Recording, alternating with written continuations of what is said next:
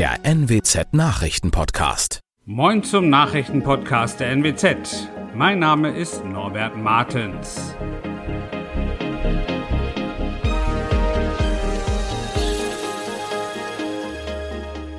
Und das sind unsere regionalen Nachrichten.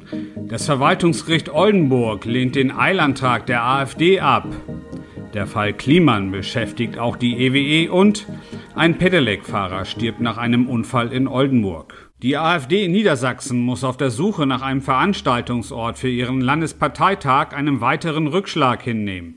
Das Verwaltungsgericht Oldenburg lehnte einen Eilantrag der Partei auf Nutzung der Sparkassenarena in Aurich ab. Der AfD-Landesverband könne von der Stadt Aurich nicht verlangen, auf die Verwaltungsgesellschaft und die private Pächterin der Arena so einzuwirken, dass sie die Räume für den Parteitag bekomme. Das teilte das Gericht am Montag mit. Hintergrund sei, dass es sich nicht um eine öffentliche Einrichtung handle. Sowohl der Arena-Betreiber als auch die Stadt Aurich hatten Anfragen der AfD zuvor zurückgewiesen. Die AfD kann nun gegen den Beschluss Beschwerde beim Oberverwaltungsgericht in Lüneburg einlegen. Der Fall Finn Kliman beschäftigt nun auch den Oldenburger Energieversorger EWE, e, denn der Konzern ist Energiepartner vom Klimansland. Das Projekt des Influencers ist eine Art Freizeitpark in Rüspel im Kreis Rothenburg. Die EWE e begleitet das Klimansland auf dem Weg zur Klimaneutralität, sagte ein EWE-Sprecher.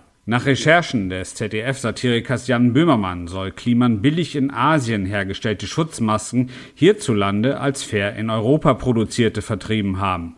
Diese Vorwürfe über ihren Geschäftspartner Kliman habe die EWE e sehr überrascht und betroffen gemacht, hieß es vom Konzern.